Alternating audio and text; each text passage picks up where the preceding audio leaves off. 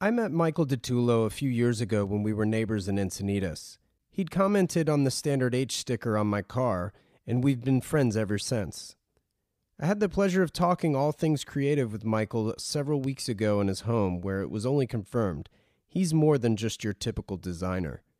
We talk about what it was like growing up on the East Coast, and when asked what he wanted to do as a child, his response I want to design stuff for the future. Well, that he did as he went on to work for some of the most respected design agencies in the world, as well as other heavy hitters in companies such as Nike. He's designed watches, headphones, cars, and even shoes for Michael Jordan himself. You know those running shoes known as Nike Free? He had his hand in those too. We talked design inspiration, what makes for good design, why he turned down a job from Nike right out of college only to accept one years later. This conversation is a great example of why having a dream mixed with passion and a healthy work ethic may just be the perfect recipe for success. I'm your host, Wesley Smith, and you're listening to the Standard H Podcast.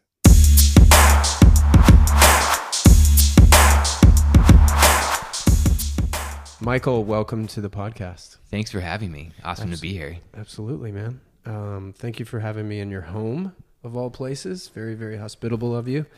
Um, just jumping right into it. Where did you grow up? What was childhood like? That kind of thing. Yeah, so I grew up outside of New York City, um, about an hour and a half train ride up straight up the Hudson, and uh, it was an interesting place to grow up because you knew there was something really big, really close by, but you also knew you were not in it. um, so it was a lot of like post-industrial towns. I was born in a town called Poughkeepsie um, and grew up outside of um, right outside of Newburgh, which is kind of like a post-industrial city. But where we lived, it was like a lot of apple orchards and very r- rural. Um, but you know, a train ride to New York City, so grew up kind of going down there. My mom would take us to Broadway shows and shop around, um, and so it was an interesting time, especially kind of growing up at that time, getting into Grand Central you know, in the 1980s, you know, it's very different. It was a different place. Oh yeah, I'm sure. And then being kind of remote like that, I guess that would sort of force creativity upon you. I mean, I guess we'll get more into that, but yeah, I think you know, I was always kind of inventing my own ways to keep myself entertained. Um, where where I grew up from when I was born, basically until I was about twelve, there was like 10 other kids on, on our street all about the same age and so we were always just like making up games and you know, like putting all the toys in a pile and picking each other's toys and that was that was really kind of amazing. You just go outside and you know mom would be like come back at lunch.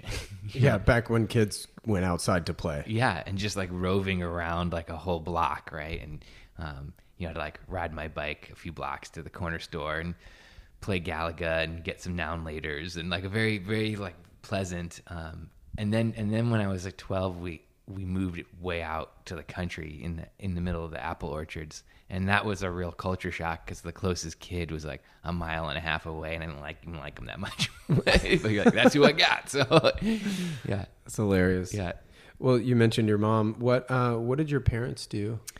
They my parents were. Um, my mom just kind of did a bunch of different jobs. Growing up, she worked retail um, a lot. She you know, worked in a jewelry store, uh, and she always loved kids, so she would babysit a lot. Um, and growing up, my dad was a uh, an entrepreneur. He he owned a small chain of kind of gourmet gro- uh, grocery stores um, that that ended up going bankrupt when I was little. I, I mean, I remember it. Um, so, wow. So you have this like you know these kind of lean Christmases, um, and then he was just like a stock boy at a grocery store, uh, and my mom basically put him through college, um, and so he got a degree in economics, and then ended up working in economic development. So. Um, and on the creative side, there's always a lot of creative people in my family. Um, my my dad is the drummer, my uncle's the drummer, my grandpa played the saxophone. In fact, my, my grandpa LaFalce, my, my mom's father, they had a it was a huge family, like a huge Italian American family, eleven kids, nine boys, and each of the nine boys played a different instrument and sang. So they had a jazz band. Yeah, full band. Yeah, yeah, like a big band. Yeah. um, and they would like play around the Catskills. Uh, so we always had a lot of music. Like gigs? Yeah, They would play. Oh, wow. Yeah, I mean, not when like I a- was born, but right, yeah. sure, sure. Yeah. But like proper big band Yeah, yeah. as like all brothers and sisters, or all brothers, I guess. Mm-hmm. Yeah, and and like grew up in like a two bedroom apartment. You know, like That's there's pictures of them all practicing in the kitchen of this tiny apartment, and I think they even had a couple of TV appearances.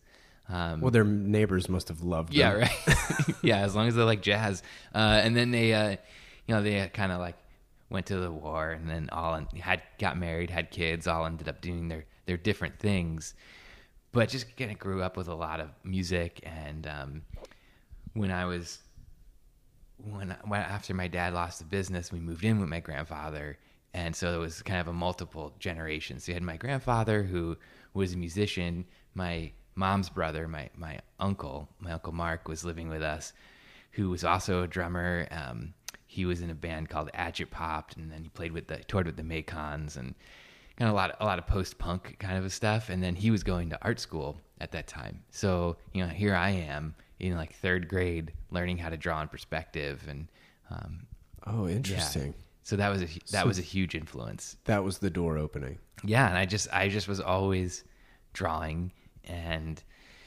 that was a way to kind of entertain myself. Um, once we did move out to the country, and I'd you know come home from school, and I would open up the Sears catalog, if you remember what that is. Yeah.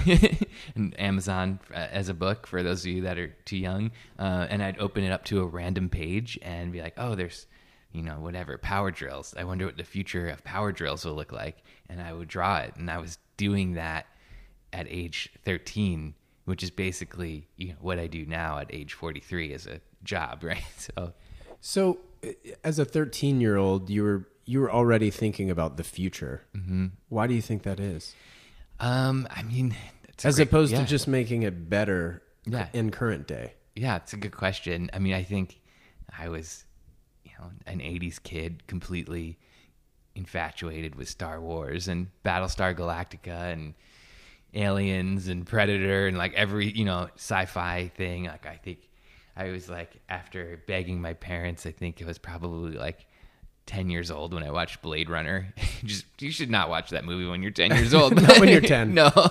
Um, and watching like 2001 A Space Odyssey and like and I just thought I don't know, I just thought there had to be a job where somebody was imagining what the future would be like. That's really interesting because it, you're basically not just thinking about the future, and you're obviously engulfed in this like sci-fi type of fantasy world. But it's everything but what you're living. Right. It's it's everything except an apple orchard. Right. Yeah. Basically. So obviously there's that level of escapism, I guess. Yeah, and I, I was not an outdoorsy kid, like by any means. I was not like into sports. I was not good at sports. Um, I wasn't into like nature. I was just happy to like be in my room, like building things out of Legos, taking stuff apart and and drawing. And um, it was it definitely was like a way to escape and, and go to another place. And um, I re- I remember having to you know when you're a kid and you're like in English class and you have to pick a book to read and and um, just wandering through the bookstore trying to find something and um, I, I stumbled across the like science fiction section Right. uh, and ended up in middle school reading like all this classic science fiction by Isaac Asimov and like Ender's Game and um, even getting into some like Philip K. Dick stuff, who who wrote um, the original short story that Blade Runner is based on. And so I was always really in my head and, and trying to kind of imagine these worlds that these authors were writing about. And um, I think it really just inspired me. You have a brother, right? What how many siblings? Just one Just Mm-hmm. brother. just the yeah. one brother. Now was he into this stuff too or We we have a lot of really similar tastes. Ironically, we're we're eight years apart, so I mean, in in a way almost more like an uncle than a brother. Um, we never really fought over anything, which was great, and you know, I, I think as a teenager, it can be challenging because you're like 18 and you're kind of like the caretaker of this 10 year old while your parents are working. Uh, but as adults, we're super close and we really have a lot of the same tastes in science fiction and mid-century modern design and uh, music and and uh, I think I think we get each other excited about things. He he ended up going to school for uh, photography and film video, so uh, also a very creative guy. That's cool. So you were obviously introduced be, by way of your uncle, right? Mm-hmm. Like uh, showing you how to draw in perspective and stuff. So then, did that translate into classes that you would then take early on? Like, say, I mean, did you have mandatory art classes in elementary school, or is that something you could like? I went to a school where we had electives actually, so Mm-hmm. I could choose art back then. Yeah, Did you do that kind of thing? Like, what was the setup there, like early on when you were nine, for example? we had we had mandatory art classes in elementary and middle school, and that was was pretty basic. But I had some really good art teachers, and they were pretty cool about just you know being like, okay, you're. Why don't you just go over there and do what you want to do? You don't have to do what the class does. And that was, I remember this Mr. Kelso was my middle school art teacher, and he was just awesome. And he had, we had a he had an art club, and so like I think it was once or twice a year he would get a bus to take all of us down to New York City, and we'd go to the Met, we'd go to the Guggenheim. Um, as middle schoolers, you know, it was pretty. ama- Yeah, it was really cool. Yeah. And then we had electives um, in high school, and I, I- I don't know why. We really lucked out to have this awesome high school in that we had all of this this huge uh, tech department. So we had uh, like architectural drafting and design drawing. Like in design drawing, I remember one of the projects was you had to like design three concepts for a phone and then do a survey with all the students uh, to be like which phone would they like and why? And I'm like man it's kind of my job. Now so that was an elective um, and and then just getting into some more advanced art classes. We had a um, I remember the the design drawing teacher was Mr. Wagner. God, so crazy to remember these people, right? Because they shaped your life at the time. And then in the fine arts teacher who I took painting from um, was Mr. Becker or Belker, and he was from he was Scandinavian. He was from Europe. I always remember he had this like pretty pimped out Volvo wagon, like you know the high spec version. uh, and um, Mr. Beekman, that Shout and- out to Sweden. yeah, yeah, totally. and and he was just awesome. I, I remember, you know, I got in trouble once and, and had got detention, and uh, he swung by the detention room and he's like, "Hey, I, I got this kid. I'm going to make him clean up the art room." and he'd like go to the art, art room. And he'd be like, "All right, just sit down there and draw. and Don't get in trouble again." you know, like Wow. yeah, just like really, I had some really great teachers, and so I even remember I took like an independent study in high school just to like make my portfolio for to apply to art school, and he was super helpful. That's uh that's yeah, really smart. What'd you get detention for? I was probably if I got bored in a class, I just Just space out. yeah, or just, or just act out, talking like I get in trouble for talking to girls or whatever. so That sort of brings us to kind of like when you started to think about doing it for a living, I guess. You know, obviously you had sights on design school for college, obviously. yeah, Um, was it that early on that you wanted to do that for a living? I mean, obviously you mentioned earlier that somebody has to do this, right? So why not me? That was the mentality, I guess. That's like, I, I don't- I don't know, like foreshadowing being the right word, but like that's very um, self-aware, I guess. I don't know where I got that insight from. To be honest, it's like not many kids Insightful. yeah have that. Yeah. And uh, I, I mean i remember kind of two key stories. When i was 13 my parents asked me what i wanted to do when i grow up and i said i, I want to draw stuff from the future. And i could tell they were just like that's you know totally baffled. Um, but a few weeks later, my father found on the front page of the Wall Street Journal, which my father read every day. There was an article about um, Giorgio Giugiaro, who you know designed the original the DeLorean, the original Volkswagen Golf, and there was like a you know that Wall Street Journal style of illustration. There was an illustration of um, Giugiaro, and then there was a drawing of a car he had done, a tennis racket, and a cruise ship and a piece of pasta that he had designed to hold sauce better. And my dad was like, "Is this is this what you want to do?" And you know, it said he was an industrial designer, and I was like, "Oh my god, that's it, right?" And so So you finally had a label. I had a name, right? And and had I had not made that prior statement a few weeks before, that article might have passed me by, and I might never. I mean, it might have been years, and, and and a lot of my colleagues don't find out about industrial design until they're into their their bachelor's degree because it's just not a lot of awareness, and that's always frustrated me. How many great designers are we missing out on in the field because they just don't know about it until it's you know quote unquote too late, and they're already down a career path, and it's hard to switch. Um, and then I, I went to the I ended up going to the Rhode Island School of Design, um, and so I knew I knew what it is I wanted to do. I didn't really know where to go. Uh, my guidance counselor was I'll, I'll never forget was like, yeah, you want to be a mechanical engineer? I'm like, no, it's called this other thing, industrial design, not mechanical engineering. It's you know that's not what it is. Um, and freshman year of high school, I was if I I was in algebra class and I was bored out of my mind. I think it just you know, it's like if you already understand the concept, but somebody else doesn't, and the teacher's got to repeat it. And so I was kind of in the back of the class, just like drawing furiously in my notebook.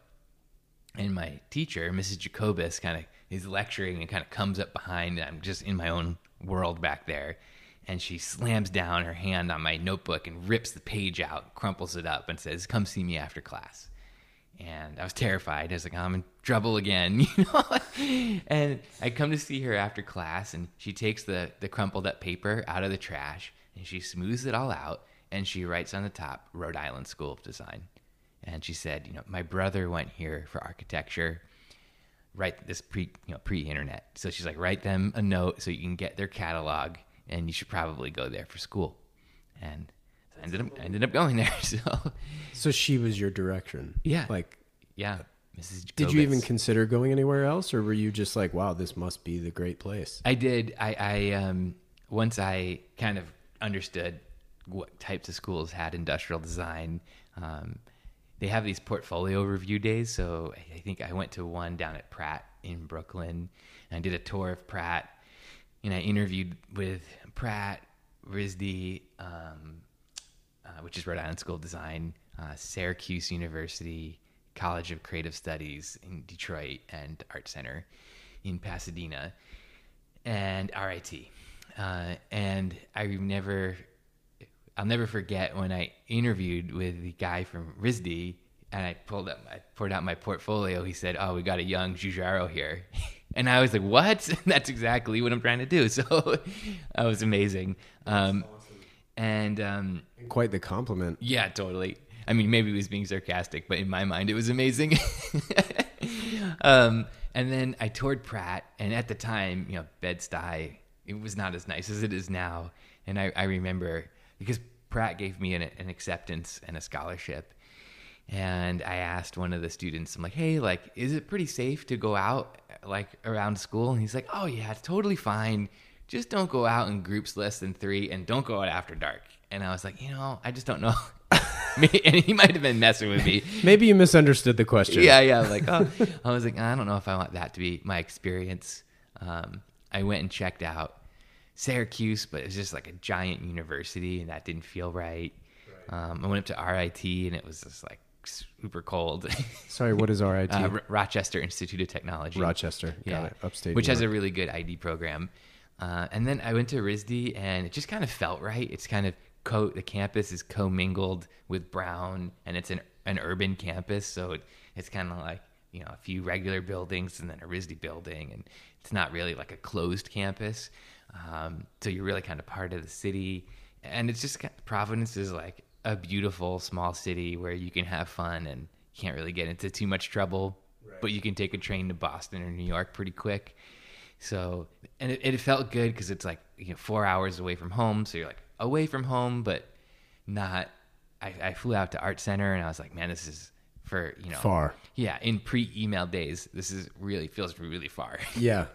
Payphones. yeah, totally. As when I was at boarding school, that's how I communicated with my parents is through payphone. Oh my god, that's which wild. Now we're going way back. yeah. yeah. But yeah, it's kind of a trip to be that far away from home. But um, do you remember what you drew in that class that she crumpled up? Oh man, I have no idea. That's a good question. I wish I had that. I do have some drawings from that time period though. I have like some old like Nike drawings and car drawings. Okay, so you were into shoes and cars early. Yeah, yeah. And I think for me, I think when you're a kid, before you can drive, like shoes are your car, right? That's kind of like your transportation. Um, and I had an interesting experience. I, I think I, I, my elementary school, I went to Catholic school. So, you know, we're all uniformed out, couldn't wear sneakers. Uh, and so you don't really have a sense of style because it's just what you have to wear. Cookie cutter. Right. And then when I went to middle school, my parents asked me like, "Hey, do you want to go to public school?" I was like, "Yeah, I want to go. That'd be great." I just want to wear my own shoes. yeah, I don't have to walk in like a straight line, you know, down the hallway, military style. That'd be great. Um, so, you know, I show up to school and like, I'm like, man, all these kids are wearing these red, white, and black sneakers with a check on the side and some wings. And I come home, I'm like, Mom, I got to get those shoes. Like, the, all the cool guys have that those shoes. And she gets me, you know, we go to the store. I'm like, I'm like, yeah, I think those are them. I get them, and everybody's making fun of me the next day. I'm like, why are everybody making fun of me? They're like, dude, you got Pony City wings, the knockoff Jordan ones. Like, I come home, I'm like, Mom, I can't wear these shoes. She's like, well, you got, you got to wear them now. You know, like, and and uh, you know, we just didn't have money to afford those shoes. So I think it was like a, a my way of um, attaining them was to draw the what I thought the next ones. Oh, I wonder what the Jordan sixes will look like, right? Right. Um, Back when they were just called the new Jordans. Right. As opposed to the numbers. Right. Yeah, totally. So I, I was really into shoes and cars and um, electronics. I have like all these drawings of like mini disc players and just all kinds of, you know, funny things like that from high school. And then, um, I totally forgot about mini disc players for a minute. Wow. Blast from the past as well. yeah, this is another shout out to my brother. He he got deep into the mini disc. Oh, really? He had like a he had like a component mini disc system at home and an in dash mini disc for his car and a portable mini disc. And I'm like, who's this is the future. I don't. I love you, brother, sick. but I don't think so. I love it. yeah. Um, but uh, and so when I went to college, I mean, I was that's what I was trying to focus on, and I did a I think I did a sponsored project for Nissan, for for Chrysler, um, and then for Nike. So Yeah. yeah. So, what were some of the early influences on you back then? Um, in terms of other designers, you know, it always was Giugiaro and um, Raymond Loewy, who was really one of the first industrial designers, one of the first to kind of call himself by that term. And I look at those guys from the early era. You know, you've got Raymond Loewy, who had a really successful consulting practice, and Eliot Noyes, who was head of design at IBM, who would, you know, like hire Noguchi to design their gardens or the Eames to design an office building. And so, and he was, you know, really like the first VP of design. And so I think you had this really interesting moment post World War II where design was really respected. You know, Raymond Loewy was, you know, he designed Air Force One. He designed NASA's Skylab, the first space station. He designed the Shell logo. He, you know, designed a bunch of Studebakers. So, and architecture and furniture. He was really working across all these categories, and it's like you never saw him not in a double-breasted suit. And of course, he was this very like debonair French guy living in Palm Springs and um, in the 50s and 60s but it was really like taken very seriously. Um, and I don't, I mean, there's kind of like a really fascinating minor shout out to him in the movie The Aviator, you know, where DiCaprio is playing uh, Howard Hughes. And there's a moment where they're looking at some parts for a plane for TWA, and, and DiCaprio, the line is, Get Ray Loewy on the phone. I mean, this is the guy who was on the cover of Time magazine.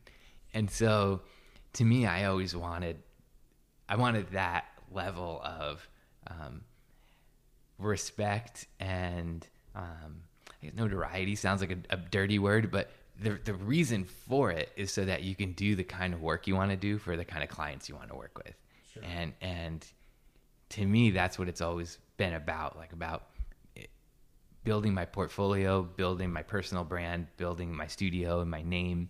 It's all about can I get the freedom to do the kind of work where I could feel like that 13 year old where I'm drawing stuff from the future. Not being told what to draw necessarily. Yeah, and, and not being maybe not being so iterative. And so um and and I, I think where I've really shined is when I've had the room to develop something that was a little bit different um, and helping companies to take risks basically to get out from under the like well this is what our competition is doing so let's chase it and by the time you chase it it comes out 12 months later well your competition's moved on so the only way to lead is is to to try to leapfrog and get out ahead and that is inherently scary um, and that's okay and I, I talk a lot a lot of what i do with clients is is helping them through that and you know uh, multiple times when I've pitched concepts and I'll have a client and they'll be like, this, this really scares us. And I'm like, that's great. I'm like, what do you mean it's great? We're scared. I'm like, because if I didn't show you something that scared me, scared you, why would you pay me all this money? you know, that's right. literally my job is to bring you the thing that you haven't seen before. So the fact that you are right now saying we haven't seen that before is a sign that I'm providing value to you. Um, and now let's talk about what are you know the strengths and opportunities around this concept. You know what what are what are the potential pitfalls, and, and let's work backwards from it um, versus you know, retreating back into something that's iterative. We will jump around here for a second. So you, are kind of touching on like your current philosophies with your own design mm-hmm. firm. Um, going back, leaving RISD, mm-hmm what were some of your first jobs? Like what what was that the resume, right? If we yeah. could like jump through the resume real quick. Sure. Like where'd you what are some of the early gigs you had? So I was, you know, doing these sponsored projects uh, for for pretty big companies, and I graduated in '98. Uh, Nike had, had kind of softballed me a little bit of an offer, but I was wasn't graduating for a couple months, and I, unwisely didn't like accept it and get it in writing. I was kind of like, well, let's see what else happens, right? Just like an idiot. Um, and then I graduate, and I was like, well, how do I get a job now? Like, I don't, I don't even. How does this work? Um, and I called back. I called Nike, the head of design at the time, Dave Scanoni. He's like, yeah, we just had like our worst quarter ever, and we have a hiring freeze. I'm like, what's a hiring freeze mean? He said, we can't hire anybody. I'm like well, like for how long? He's like, I don't know, maybe six to eight months. And I'm like, oh my God, like I need a job now though. And so I moved back home. I, I applied for some jobs um, at like Smart Design, at Frog, at Continuum, and I got rejected from all of them. And so I was like, man, what am I going to do? And um, I interviewed out at Adidas. I interviewed at uh, Sea-Doo, you know, um, the jet skis? Yeah. Okay. And just like nothing was working out. And I was like, well, you know, I could sit on the couch and at my parents' house and watch cartoons all day, or I can just go. You know, they had like a big basement. There's a ping pong table down there. I was like, I could just set that up as my studio and basically pretend like I have a job. and so I got a couple of freelance gigs, and every week I would work on my portfolio. And then on Fridays, I'd mail out these books of my portfolio. And after about six months of doing that, which was it was getting pretty disheartening, um, but after about six months of doing that, I started getting some callbacks, and I got a call back from Continuum in Boston, um, which is a pretty big firm, and I got a call back from um, this small firm at the time in Connecticut called Evo, EVO, and uh, at the time there was just four people there, two two partners, um, a junior designer and a biz dev person, and a receptionist, so maybe five. And I just really connected with the junior partner, this guy Aaron Szymanski, who is only eight years older than me, and and you know, I I he says he doesn't remember it happening this way, but I remember coming in and him being like, "I only got 30 minutes, so let's be quick about this." And I was just like, "Oh man, I'm gonna lose another one." And two hours go by, and he's like, "Why don't you just hang out here? I gotta go talk to the senior partner real quick." So you know, he he's talking to the senior partner for like 30 minutes, and then he's like, "All right, let's go outside," and he gives me an offer on the spot, and um, you know, I was just like he's like, so you know, think about it if you want to think about it. I'm like, no, I'm gonna. I don't need to think about it. Like, I feel good about this. Like, there's a connection here. This is a person I can learn from. It was a small firm, but they were doing pretty big work uh, for big clients. Um, and so I, I ended up working there for about four and a half years, and about a year or two into it, and and the cool thing was is like you know, you think like you're hot shit when you're out of school and you go somewhere and you're like, I'm the worst guy here. Right. Yeah. Yeah. Yeah. Well, Which like, is- what were some of the things you said in the interview? Because, like, I've been in interviews in the past where, like, you know, you knock it out of the park kind of thing. And then there's other interviews where you're, like, nervous the entire time because you're like, oh my God, I don't think they like anything that I'm saying. Yeah. Like, what what were you guys talking about? Um, I, you, I mean, anything yeah. of note? I mean, we're going back to 1998 now, but Sure, but I think, sure. But I think w- what I remember is I had just brought so much work, and I built all these books of like, oh, here's a book of architecture, here's a book of housewares, here's a book of consumer electronics, and So you were literally illustrating that you were, like, a multidisciplinarian as far Yeah. as, like, the different. and I built it. I built it in different books so that I could, um, you know, one easily kind of edit, and two, if the interview was going poorly, I could be like, well, that's all I have. and if the interview was going well, I could just pull another book out and keep it going. Oh, they were categorized. Yes. I see. Yeah. So like they were like you know bound like Kinko's bound Yeah. books. Yeah. Um, of sketches and and models and photographs of models and things. And so you know it was going well, and I just kept pulling out another book, and he's like, "Oh man, you got architecture too." And and Aaron had an ID degree, but he worked for um, an interior, a commercial interior design firm for years, and he also was very kind of multifaceted. Um, so I, I think we just kind of like were very like minded, and he, Right. he saw that. So you were just two peas in a pod Yeah. at that point. Yeah, and I think he was like, "Here's a, a guy who's hungry, and I could take under my wing." And I was like, "Here's a guy I can learn from who's going to push me because he's better than me." Sure. And you know, I would be at the time we had like two desks, like a computer. You had a computer desk and a drawing table, and I'd be pretty much I was drawing for eight to ten hours a day for years. Um, and I remember early on, you know, he'd come over, we were working on a project for Fisher Price or Libbey Glassware, and I'd be sketching on it all day. And he'd come over and he'd be like, "All right, Michael, show me what you got." And so I'd pitch him all my ideas. I usually have like eight to ten concepts after the day.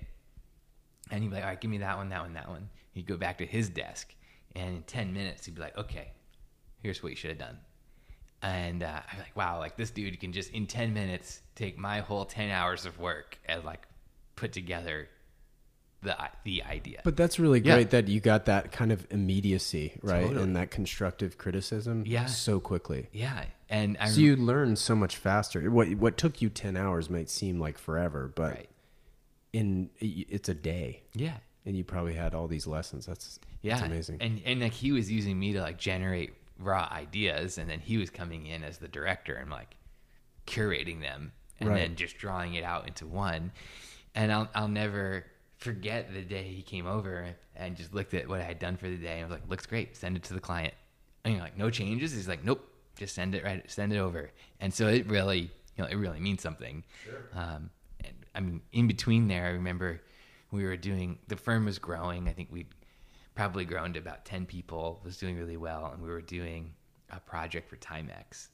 Um, and so, you know, all the designers who were a little older than me were really like, that's a pretty cool project to do a watch. And I, I was doing some concepts, and the vice president of design from Timex was coming in to review concepts. Um, and I didn't have many that made it to the board, uh, the big presentation board. But my boss, um, Aaron, came over, and I had this little thumbnail. I mean, literally like a two-inch sketch. And he was like, "What's that?" And I was like, "Well, you know, they're saying had this innovative movement inside, like the way he set the alarm and stuff was really interesting. It's like they want to show that this is a different kind of a watch, and I just thought like, well, all watches are symmetrical, so maybe it should be asymmetrical. it was just like kind of a, and he was like, yeah, okay, give me that. And he goes to the photocopier and he blew up the little one and a half, two inch sketch to 11 by 17, like huge, and then just like pinned it up on the, in the center of the, the board. And the VP from of design came over from Timex because they were not far away. His name was John Houlihan, and uh, I remember John came right in. He was like, "What's that one?" Pointing at my thumbnail, and my boss Aaron was like, "That's the one that we're gonna make." And he's like, "Yep, let's do it." And that went to production.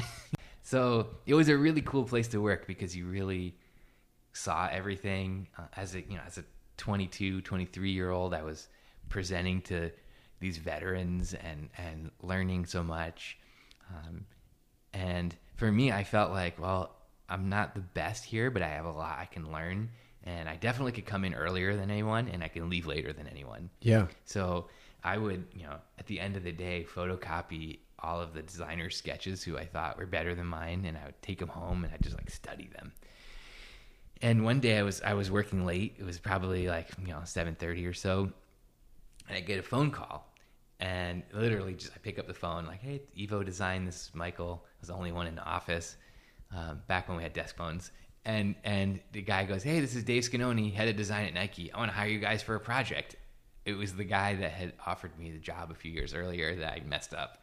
Did he remember you? And I was like, Dave, this is Michael DiTullo. I, I went to RISD. I was that idiot kid who basically like Turned know, you down d- before the hiring freeze? right. And he was like, "Oh my god, yeah, okay, cool." He's like, "Well, let's do a project."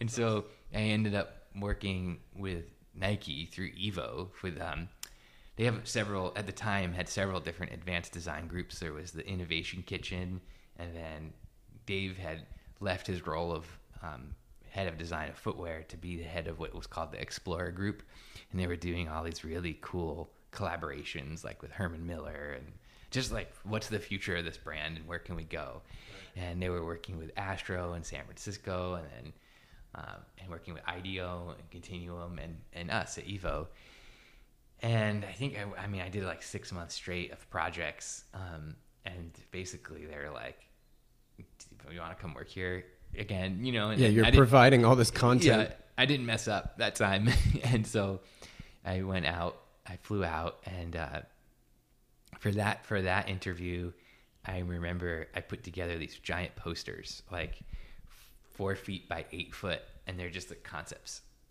Um, So multiple items on each page. oh, like like a, like a hundred concepts on a poster. Wow. And I had like four or five of those posters, and so I just like rolled it out on the table, and they were just like, "Holy shit!" And and we we were doing that at Evo. We would do those concept posters and send them to them. And I I went when I took a tour. I went to Dave's office and I saw a few of the posters hanging up behind his desk, and I was like, "Oh, cool! My work's still up." Like, uh, you know, six months later. That's amazing. So, um, it was, now, what what's the point of doing it on one page so that you can see the evolution of the creative? I think it's just like it's a little bit of a shock and awe. You know, it's like instead of slowly flipping through one page at a time.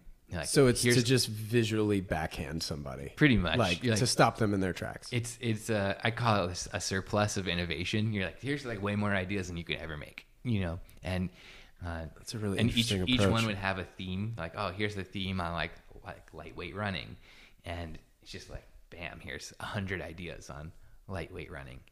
That's amazing.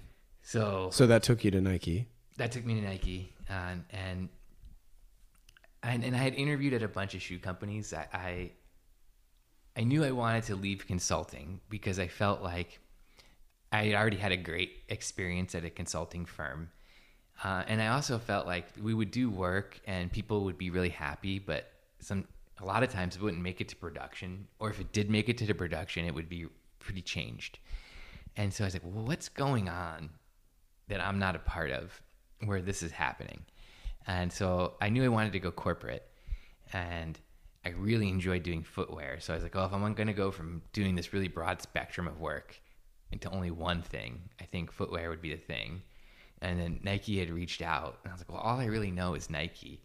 So I, I just proactively called a bunch of companies and um, I ended up interviewing at Reebok, Adidas, Converse, Nike, and Diesel at the time, where they had a, a studio in Santa Barbara. And um, you know, Nike wasn't the highest offer, but but uh, they all offered me jobs, by the way, which was amazing. Wow, that's Um, fantastic. yeah, that was pretty cool. Um, But but Nike had the largest market share, right? and it just it just felt right. Again, like I'm very much like, uh, you know, it's like you know it, you know. And I went there, and like the people were nice, and I just felt like I was gonna learn more, and that's what I wanted. now was Adi- Adidas was still outside of Portland as Yeah, well? yeah. Okay, so they had their campus there. Mhm. Okay, got it. And um, so I, I took the job at Nike, um, and a few a few places. I also interviewed at New Balance, yeah. And a few like I remember Diesel like upped their offer a couple times. I'm like, guys, like it's just not about the money. I want to go here, you know.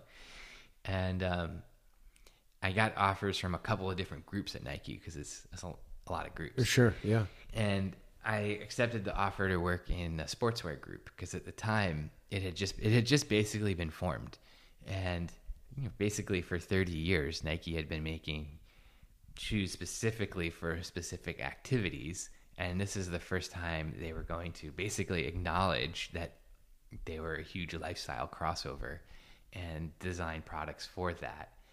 Um, so I did that for two years. Uh, which was super fun. I worked on some ACG stuff. I worked on um, some like a lot of women's um, high end product for like European and Asia specialty retail. Um, and and then I don't know. After a couple years, I really wanted to work in Jordan, and I'd become pretty, you know, I- you know, I had become pretty close um, with John Hoke, who is the head of design for footwear. Now he's the chief design officer for the whole company, all brands, and and it just really like I mean I remember I was just drawing, at, you know, at my desk working on a concept one day, and all of a sudden I hear this voice behind me like, "Hey Michael, I just want to let you know I see what you're doing, and you're doing good work." And somebody scared the crap out of me, and I looked up, and John Hoke was who's kind of tall, he's a tall. He was looking over my cubicle while like, watching me draw. I had no idea how long he was there for, and I was like a little terrified because he's like my boss's boss, right? Um, and I was like, "Hey John, you want to go to lunch?" And he was like, "Yeah, sure." And and we grabbed lunch, and he's like, "Hey, why don't we have lunch once a month?" I was like, "Cool, awesome." So And- you were designing ACG and things that weren't Jordan, Right. but you were drawing Jordan in like your free time, and that's what he saw. He he saw me working on an ACG thing. Oh, oh, but, okay. But um, so we would have but he was just respecting the yeah, work. Yeah. Got and it. we would have lunch, you know, once a month or so. And uh, he's like, you know, Michael, I got shit the other day because somebody was like, why do you always get lunch with DiTullo and not other designers? And he's like, I had to tell him he's the only one that asked. he's like, nobody asked. He's like, nobody asked me to go to lunch. And and that's just my nature. Like I'd ask Tinker to go to lunch, and uh, I'd ask you know all these guys because like they're all super nice guys, and they'll spend time with you. So in one of these lunches, I say to John, like, I'd really like to work in Jordan next. And he was like, you know, Michael, there's been 12 designers in Jordan ever, like since the 80s. And there's been people, there's footwear designers that have been here for 20 years. You've been here for 18 months. Now was Tinker Tinker Hatfield? He was at the He, time. he was was he the first Jordan designer? Actually, he's not. He started with the Jordan 3. Okay, That's a okay. That was story. yeah. That's a whole other story. I I know that he's famous because of that Yeah. shoe. Yeah. He, did- basically saved the Jordan brand, right? Yeah. Because of that design, It's true. right? He he kept Michael at Nike, and he did uh, Jordan's three through fifteen, and then twenty and twenty three. And but um, so so John was like, he's like, why do, why should we give it to you? And I'm like, well, I, I I've just always loved Jordan since I was a kid, but obviously everybody says that, and I was like, you know, I will just I will work harder than anyone, and you know, and he's like, well, you know, Michael's retired, and he's like, what do you? I don't even. He's like, Jordan might not even be around in a couple years. I'm like, no, it's it's gonna be around. Like, I think it's gonna be bigger. The chief designer of Nike well, he, said that it could be theoretically. yeah, I think he was pushing back, and Jordan wasn't doing that great at that time. I see. And and I was like, I think it just needs to grow from an athlete brand to an idea brand, and I think it became a brand that became about a core idea of kind of excellence and the best. Um, you know, I think they really did an awesome job of turning Michael Jordan into a concept. A lifestyle. Yeah. In an incubator Yeah. for it. And so he was like, fine, go talk to D'Wayne. You know, go talk to D'Wayne and see what he thinks. And D'Wayne Edwards was the head of Jordan Design at the time. And uh, D'Wayne is amazing, amazing mentor, personality. And uh, he, he started a, after he left Jordan, he started a school for footwear design in Portland called Pensole. Cool. But uh, so I go to D'Wayne. I was like, "Hey, D'Wayne, my name's Michael DiTullo," and blah. he's like, "I know who you are." And I was like, "You don't have to introduce yourself." I'm like, "Well, I don't know, you know, like I don't know." And and uh, you know, I really want to work in Jordan. He's like, "Yeah, John told me," and he's like, "Here's what we're gonna do." He's like, "I want you. I'm gonna give you a brief, and you're gonna design a shoe on the weekends, in addition to all of your regular work." And you know, if that goes well, then I'll consider you for an interview. And I was like, totally fair. And he's like, that's you're that's cool. You're super eager to do extra work. I'm like, well, I mean, worst comes to worst, I still have gotten to work with you on Jordan. So what do I, you know? So I'm gonna bring you a four by eight sheet of paper full of a hundred sketches. yeah. Well, I was like, what's a few Saturdays, right? And so, yeah, I, I was, it was, he gave me a brief to do a trunner, like a Jordan training shoe. Um, and he would, you know, I'd send him concepts. He'd give me feedback, and he'd be, you know, he, I could tell he was trying to see how I would take his feedback. And sometimes it'd be very specific, sometimes it'd be nebulous. Like I remember, like one time he, he looked at my sketches and he was like, "Okay, how about I want to see more integration between the upper, the soft part of the shoe, and the midsole and the outsole. Make it more three dimensional." Like, all right, no problem. I came back a week later, and he's just like, "Whoa, you like went way, beyond crushed it. Good job." He's like, "Why don't we?" Every quarter they have a meeting called concept review where um, at the president of footwear reviews all the footwear designers work. So the time was mark parker who's now the ceo he's like you know i think this project is good enough. Why don't we present it at concept review? And i was like well is that going to be oh, i was like okay well good luck with that. He's like no i want you to present it. And and so i was presenting sportswear work right the previous day. And then the second day i come back and present with Jordan. And I remember um, Eric Sprunk was there at the time, who uh, I forgot his title, but he was basically the head of product. And then Mark Parker was there. And they're like, Michael, what do you, you presented with sportswear. You're not in Jordan. I'm like, yeah, I did an extra project for Jordan. And it went really well. Mark liked it and we came out and D'Wayne was like, congratulations, you got the job. So That's awesome. yeah, a little extra work. Yeah, never it goes hurts. a long way. Yeah. Yeah. So what year was this approximately? That was probably I went to sportswear in 2003, so that was probably 2005. So D'Wayne was the lead designer at the time on the 21 at that time. Got it. Yeah. You you're basically working in Jordan and you got FaceTime with MJ. Mm-hmm. If I Yeah. can, if I can call him MJ. Yeah, sure. Um what was that interaction like? it was intense. I mean, I was in quite a few meetings with him over the two and a half years I was in Jordan. And he's just really smart. I, I remember the first time D'Wayne was presenting to Jordan 21, and it was an intense meeting. I mean, it was a lot of people trying to show work, and I mean, he even you know he kicked somebody out of the meeting for he, he does not does not like people that kiss up to him, and he felt that this person was kissing up to him, and he, he asked him to leave. And so I'm just, you know, the new guy kind of in the corner, and D'Wayne is presenting to 21. And on the bottom, there were these interchangeable cushioning pods. And on the bottom, originally, there was the emblem of, um, of Michael's fraternity.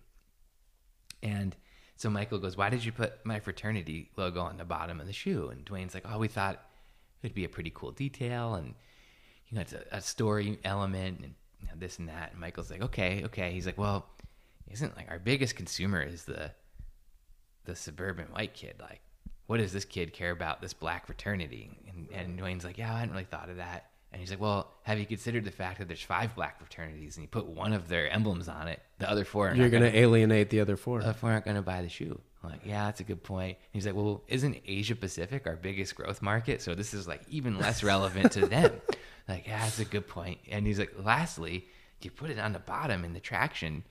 So for the few guys that are in this fraternity, what if they perceived it as an insult? And like you're they're stepping on the brand. Right, yeah. Yeah. I'm like, ah, that's a good point.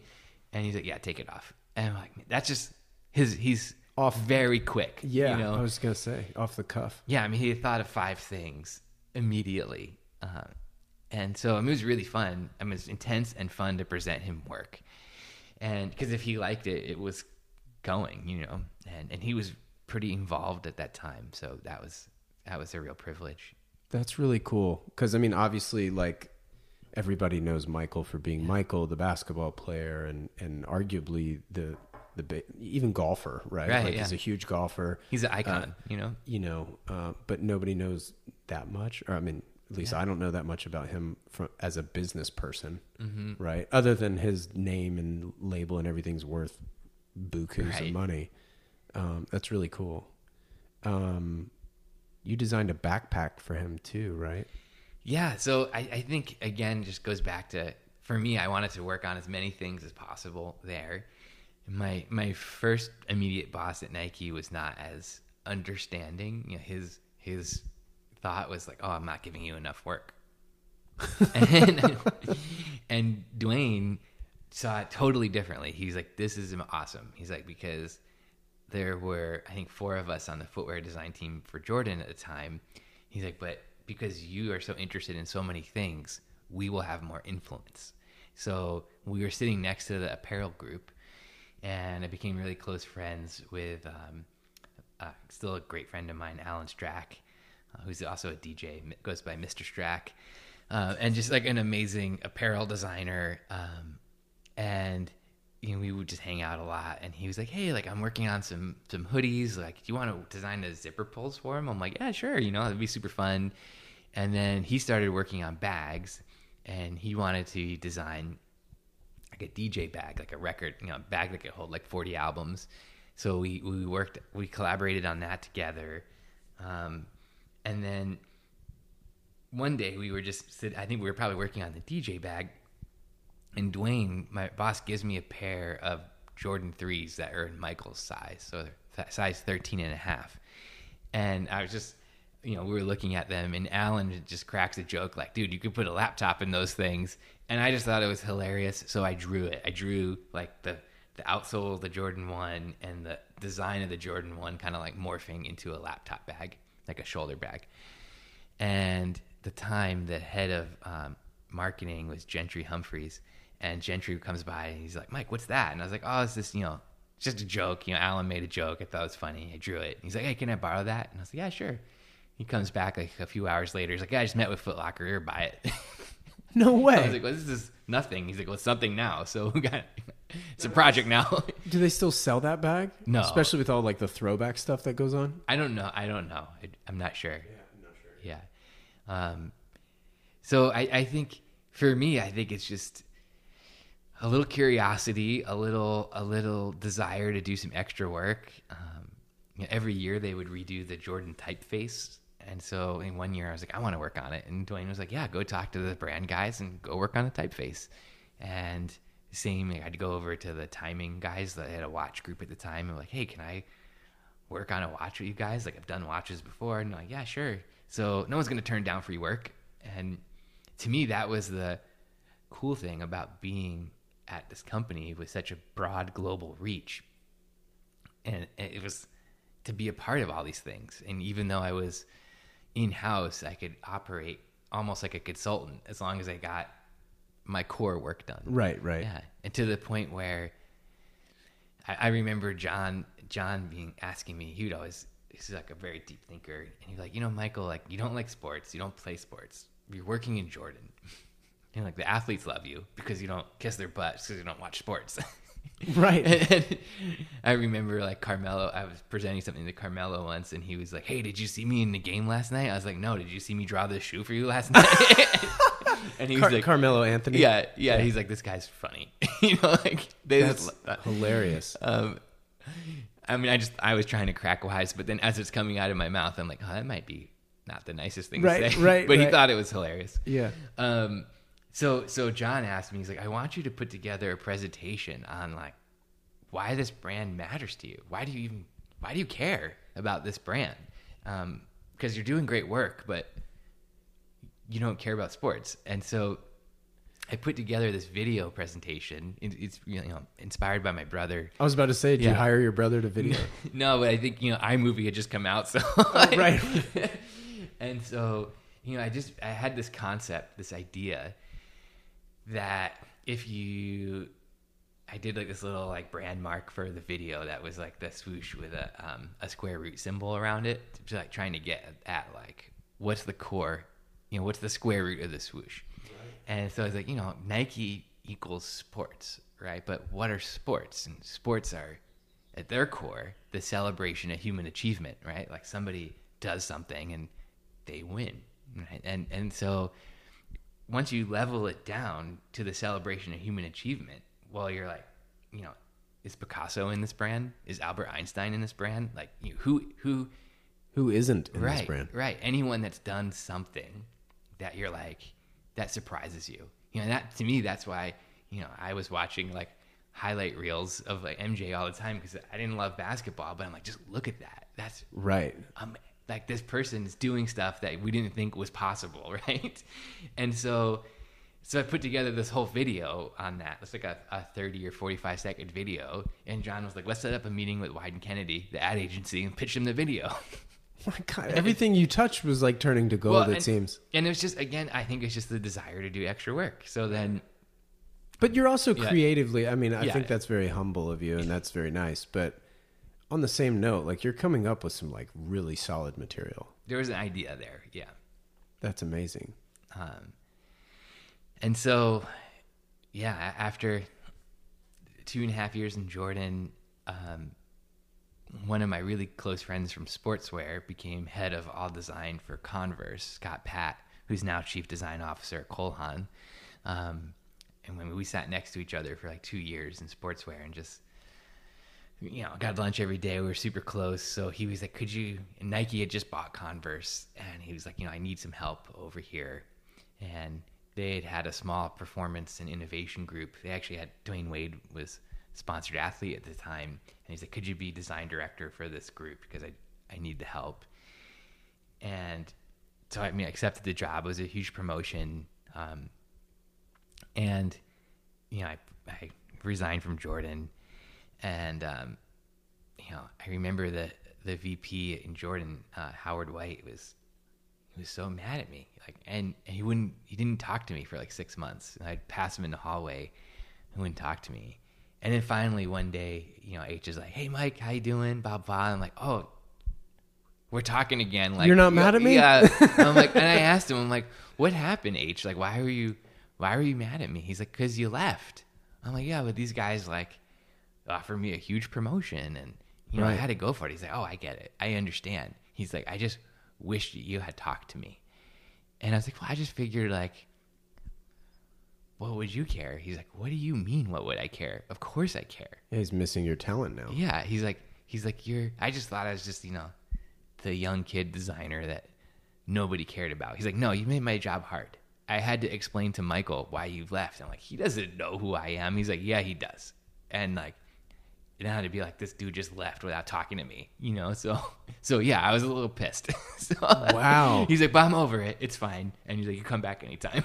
But- So the life life lesson learned, I guess. well, and yeah, I, I think well, just to your point of, I didn't value myself, right? And so, I just was like, well, there's I'm I'm a I'm a good designer on a team of good designers, and you know, and you probably don't know your worth to some degree because you're just doing what you love every day. Yeah, and and I mean, like I said, everybody on that team was solid. I mean, uh, D'Wayne Edwards was the director who went on to found Pensole. Uh, Jason Mayden uh, was one of my best friends, still one of my best friends. We text all the time. Who um, he went on to go to Stan- leave Nike, go to Stanford, uh, work for a bunch of venture capitalists in uh, the Bay Area before starting his own brand called Super Heroic, which is a kids footwear brand that Magic Johnson's an investor. in. Anyway, everybody on the team was awesome. Right? Yeah, so everybody's like, somebody. yeah, it's like the the Super Friends or whatever, Avengers or The, something. the Avengers of Nike design. Yeah, so I was I guess I thought I was you know Hawkeye. Like no one's gonna miss me if I'm not in this episode. I did not maybe realizing maybe I was Iron Man. So, so, um, so anyway, yeah, that was an important lesson. And and three and a half years later, when I, I left Nike, when I left Converse altogether to go to Frog because Frog Design offered me, I was sure not to repeat that mistake.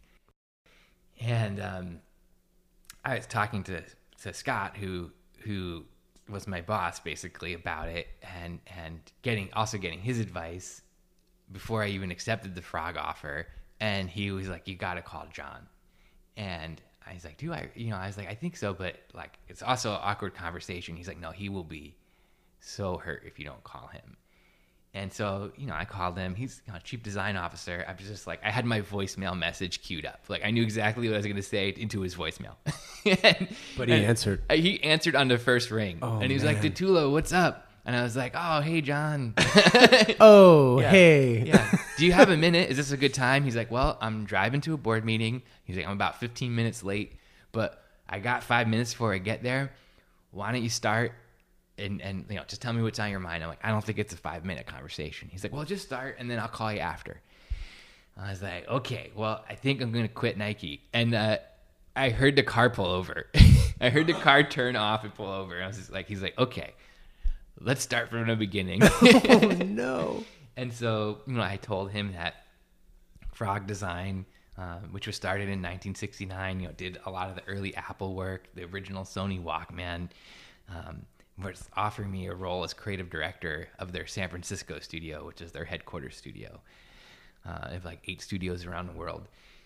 And it's kind of like a once in a lifetime thing to go back to consulting and work with these giant companies. And he was quiet, you know, for a little bit. And he's like, okay, here's what's going to happen. You're going to take that job. and he's like, and if you don't like that job, in two weeks, you call me and you have your job back. He's like, but I'm gonna remove the fear out of the situation completely. He's like, because I could, I know you're scared, and I just appreciate that you called me, and that means the world to me. And he's like, I appreciate that you're not going to a competitor. That means the world to me. He's like, so, and he's like, I know I can make you scared enough to stay. I know I can write you a big enough check to stay. He's like, and I also know that in five years they'll just hate me. he's like, so go take the job and in five years, if you want to come back, call me. Come back. Um, That's incredible. And I don't know if I I have been in a situation where people have quit on me, and I don't know if I don't think I've had that much grace. I don't know what the word is. Humility. Like well, there's also a level of respect there. Right. Yeah. Yeah. I was so, I was I wasn't going to ask this question right. until this came up, but like, was that sort of the corporate culture of Nike where? I mean, obviously, yeah. it feels like a family because these people are really, yeah. really hurt, right? Yeah, when you when true. you don't talk to these people, and now that you are, they, mm. I mean, that obviously ups your game of respect as well. So it works. It's a two way street. I I always told people when I was there, and it's gotten a lot bigger, um, but it was big then. The time campus was five or six thousand people. I always told people that it was a small company that happened to be big, um, and that's that's kind of how it felt at the time. This is the best. Yeah, and because you have the resources, right. but yet you have yeah. the personality and the emotion mm-hmm. of caring about each other. And the thing about Nike though is that every group is really different. The groups are very autonomous. Um, they all report up, but they like Jordan really operated as its own business. Sure. Um, it's kind of it feels that way. Yeah. It almost yeah. feels like a different company. But even like Nike running operates like it's its own business. True. And so your experience there could be really different uh, based on who is running your group. And I think I just happened to work in in three groups in a row: uh, sportswear, um, Jordan, and Converse, where it was really, it really people were really caring. Um, and I have to say, like, there's maybe something in the Northwest culture, like the Portland culture, is also really caring. Um, and so maybe that's a part of it. I don't know. You know, I think, but definitely, but I would go back. You know, it's just a, it's a great place. I I mean, obviously, like you can't say that about every company. Yeah. Let alone one that big. And and I think honestly, like, I was lucky in a way that maybe made me a little naive, right? Like my first boss at a school at Aaron with Aaron was amazing. So I was like, oh, all bosses are great. Uh, but I did have one terrible boss at Nike, and I was like, what's going on? this guy's not great. And then Did he you know, get weeded out anyway? I think he's still there, but you know, I won't, won't mention. But Sure, but, sure. But then I had D'Wayne as a boss, who was amazing, and John, who was amazing, um, and Scott, and then you know, working consulting again at Frog, where you know it's a much bigger consultancy, 500 person consultancy, and we were typically hired by someone in the C-suite, if not the CEO, you know, a COO or a CMO, to do a project, and really getting to uh, peek under the hood at a lot of different companies, and you're like, wow, like I just thought all companies were nice and great and wanted to do the best, and I, I quickly found that that was not always the case, uh, and so I tried to make it part of my job to help. You know, how can I not only do a great design project for them, but how could I also be kind of an example of leadership and and it's kind of nice. I have a few clients now, now that I have my own studio, where we do just have like a rolling retainer agreement, and part of the agreement is I mentor their team, and you know just spending time one on one with their team and spending time one on one with their CEO every month to talk about strategy and employee retention, and um, you know I think that's fun for me. It's, it's to me it's all design, you know. That's That's really cool. I wouldn't have thought that, like, as a consultant, that would even be a part of the equation. Like, Yeah. let's talk employee retention. Yeah, I think in terms of like, I'm, hey, I'm sure that's crazy value added. Yeah, and how do we? It's specifically like hey, it's like how how do we grow like our product design team? How do we keep them engaged? Um, how do we take this junior employee and and help him to become a leader, right?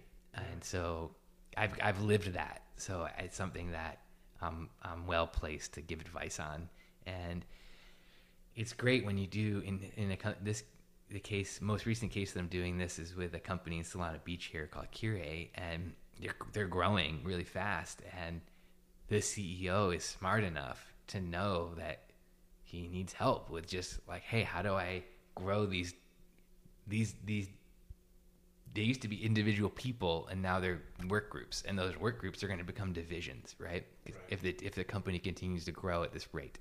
And so um, he's smart enough to pull in a few consultants um, like myself on the design side. He's pulled in someone on the finance side to you know augment him and and help him.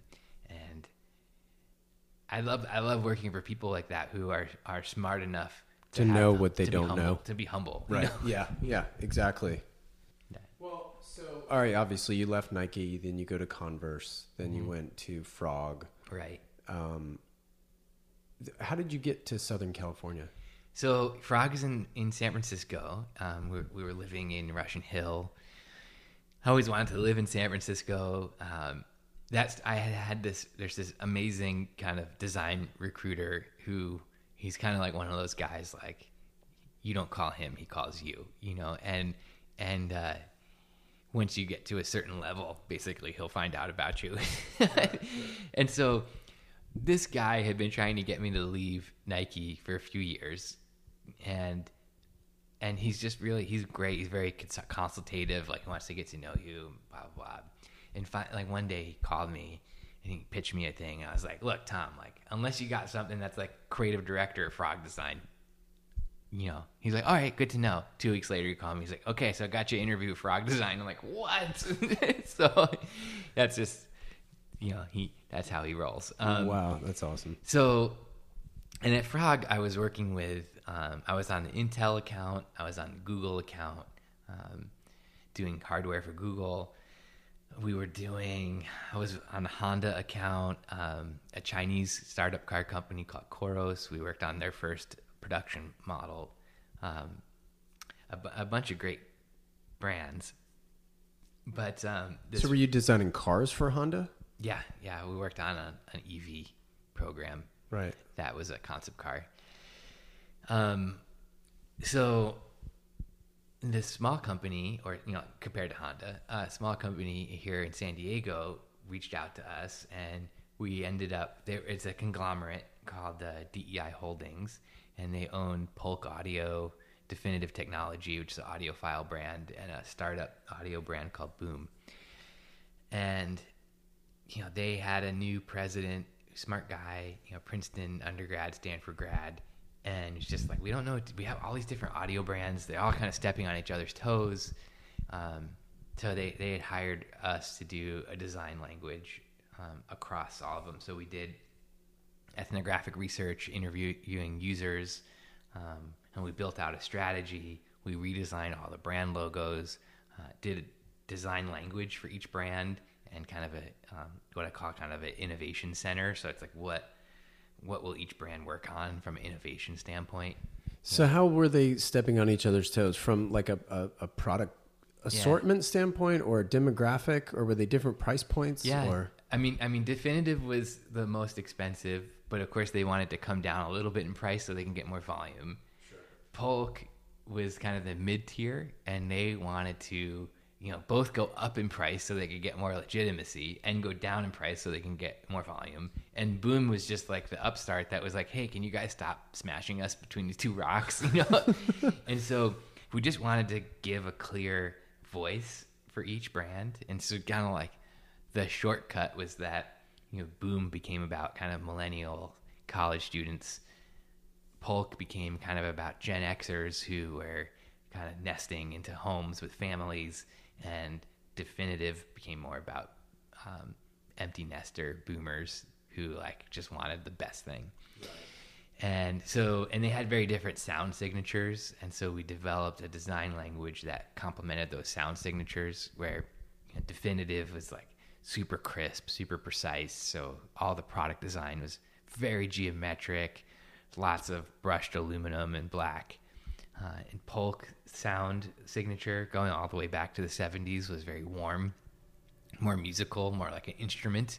So everything we were doing for Polk was wood and leather, um, no silver, kind of like a warm tone nickel finishes on metals, and then very rounded.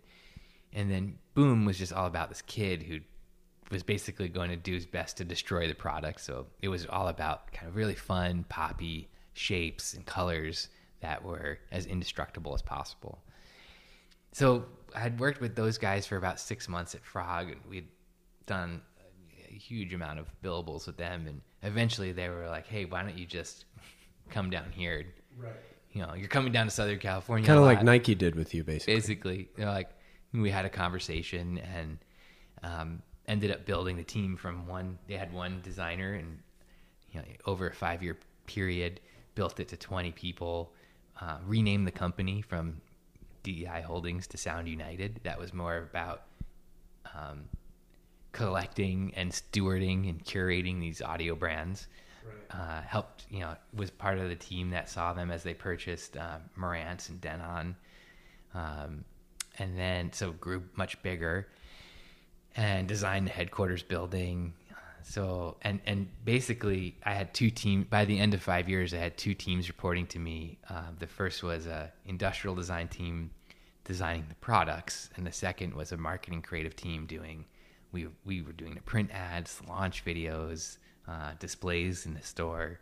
So it was really cool because I was able to kind of control creative across everything. You know, down to like what it said on the tag at Best Buy. So oh, that's cool. Yeah, so like soup to nuts. Yeah, totally. From what is it? What should we make for who? To the littlest details. That's awesome.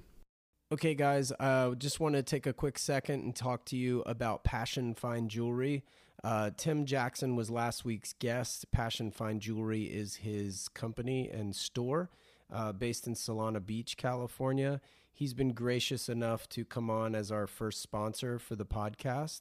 Also, um, just a very, very great resource if you're into watches and have any interest whatsoever in independent watches in particular. Tim is a phenomenal, phenomenal resource. Uh, you can reach him through Instagram, Passion Fine Jewelry, uh, also passionfinejewelry.com. He also has a very educational blog called independentintime.com. Uh, check that out for more information. But thanks, Tim, for the support. Really appreciate it. All of you guys need to check them out if you're interested in watches. Thanks. Now back to my conversation with Michael. What what do you consider to be good design? Like what what defines good design? I think good design does three things. Um, the first thing is, is obvious. Like it has to solve a real problem for a real person. You know, sometimes you see something and you're like, "What's that really for? Is that really a real thing that needs a product?" You know, it has it has to really be a part of someone's life and and help improve it. Uh, the second thing we don't usually like to talk about, but is true because we're designers, not artists, is that it, it has to be commercially viable, right? It has to be able to be produced uh, for a profit. It has to be able to be distributed. It has to be able to be sold. So, you know, sometimes we're thinking about things like, hey, how many of these can you put on a pallet? Like, how many of these will fit on a shelf at Target? Because uh, it's all part of it, and it can make a huge difference. And then the third thing that's super important to me is like it has to somehow benefit culture. And that's that kind of like magical extra little something that like Jordan has where you're like, yeah, okay, that's a great basketball shoe and clearly like they have figured out how to sell a basketball shoe for 200 bucks, but so it's profitable. Uh, but there is a whole culture around that brand that is part of the person. It's part partly the marketing. It's partly the product. Um, and and so that's that's this extra like third heat that I try to bring to everything that I work on is is how does this make you more important to the culture at large? Because you have competitors right? And so if you're only making a very functional product that works that can be sold well that's a commodity game right? And you can make something that's good uh, but you can you could lose your brand over that. Um, but if you add that third thing that's when that's when you start to make something that's you know, truly good. As far as like color theory is mm-hmm. concerned, like what is the theory of color? I mean, I, I, I, it, I don't know if it's that literal or not, but like you hear about color theory, mm-hmm. there's obviously like color trends, mm-hmm. things like that. Like what, what role does color play? Yeah, it's, I mean, it's huge. I mean, and, and context is, you know, there's, there's trends, there's, there's the core theory that never changes, you know, complementary colors, primary, tertiary, understanding how they work together. That never goes away. That's an academic learning. And then then there's trends, right? Like, oh, it's like we've moved from these brighter, poppier colors to dustier pastels that you see coming in. So you're like, okay, I understand that. And then there's the context of like, well, that just doesn't work in the kitchen or on a shoe. Uh, so you have to kind of combine all three of those things um, in a way that makes it kind of relevant for who you're trying to talk to with the product. Sure. Um, and that's something that honestly I've learned so much from my wife Christina on. So she has an undergrad in illustration, and just color is really important to her. And it's like she she paints does a lot of oil painting, and she never she never uses a color out of the tube. She's always mixing, and, and she'll spend like an hour mixing colors before she even paints. And um. I've just learned a lot from her on how important that is and how to use color strategically. Like you can, I mean, I think we're all guilty of this as consumers, where you know, I'll see a shoe on the wall at Foot Locker and be like, wow, check out that freaking bright red shoe. Or it's like salmon red. And you're like, that's awesome. And you go up to it and you're like, oh, cool. Also comes in just white. Sweet. Right. and like, that's a strategy where you're like, hey, we're going to make the shoe in three to five colors. And we're going to do one like super wild, on trend color. And we're not going to make very many of them because we're not going to sell them. But it's going to bring people to the wall and then they're going to buy the white one, the black one, or the navy one, right? Right. So um, it's like fishing. Yeah, kind of. Yeah, and so you bait them with color. Yeah, and then yeah. sell them the product in a, a variation of it. And helping clients to understand that can be, it could be tricky because it, it, it's an inventory management strategy as much as it's a product strategy. Absolutely. Like, How deep in the buy do you go yeah. based on the right. pessimism of selling that right. particular color. Because the one thing I've learned about inventory management is like you're never going to be right. The question is how wrong will you be? Right. so you want to manage. That. Yeah, mitigating mistakes versus striving for excellence. But you know, and, I mean, I've definitely I've definitely been in meetings with financial people where they'll pull out a spreadsheet and they're like, "Well, ninety percent of the, the sales are black and white." So why are we? Why don't we just not ship that ten percent of bright blue or red? And like, yeah, because that ten percent is getting you the ninety percent, um, or it's contributing, right? And that's the one that's going to be on blogs. That's the one that's going to be in magazines. That's the one that celebrities are going to wear. The peacock. Yeah, and and and a certain amount of trendsetters will wear it, just not very many. But you need it because if it's just in black and white, it's just another black and white thing at Best Buy or at Foot Locker or wherever. So as a designer, like how do you personally like how do you find your own voice as far as like your design aesthetic goes and and that sort of thing? Like forgive me for saying this, but Yeah. I always like when I look at your sketches, Yeah, I it's almost like you are the embodiment of the Jetsons. yeah, yeah. Like it's very mid-century, but it's also futuristic. It's Mm-hmm. curvaceous the way that like everything in that TV show was curved, Right. Or like an oval or like a, a, a peaked Mm-hmm. sort of an orb, yeah, right? Like how, that's how I would describe kind Yeah. of your aesthetic and, That's and right. the shapes and things. But how do you do that? And, and this is the collective you now. Like, how does one find their own design voice? Yeah, I think it has to be very. For me, it comes from a place of optimism, and it's just who, who I am, and who it's the world that I want to see. You know, I'm not a very cynical designer. Um, you know, and, and you just kind of sometimes you see stuff, and you're like, oh, that's just another rehash of something with a pigeon on it though and you're like it just feels cynical cynical to me you know and and uh you know whatever It just made me think of Portlandia. Yeah, like you right. put a bird on Right. it. yeah, and you're like it's just I don't know, it doesn't feel good to me. And my my thing is like, how can we, um, how can we get one step closer to the future? And you know, I I call the that aesthetic that I'm trying to mine. I call it friendly future because you see like like you see in automotive design, you're like, man, how many angry predator faces run through the Optimus Prime filter do we need on the road? You know, Right. and and I want things that are friendly and point to maybe a better tomorrow that we're striving towards. And I think that is a philosophy that was really embodied in the 1950s and early 60s in design. Know, there was a lot that So- needed to be improved in the world at that time. But, uh, Hence the curvatures, like something softer, nothing too angular and aggressive. and and yeah, Interesting. a little simpler. Yeah. and I really try to highlight whatever feature is there. So I remember, like, I was working on this phone for Motorola a few years back, and um, it was an early phone with like RFID in it, and so this was I don't know, guys, I guess it was like ten years ago now. But I wanted to, and and they also had some really cool Kevlar capabilities. Motorola had really kind of mined that space of like how do you make a consumer electronics housing out of Kevlar.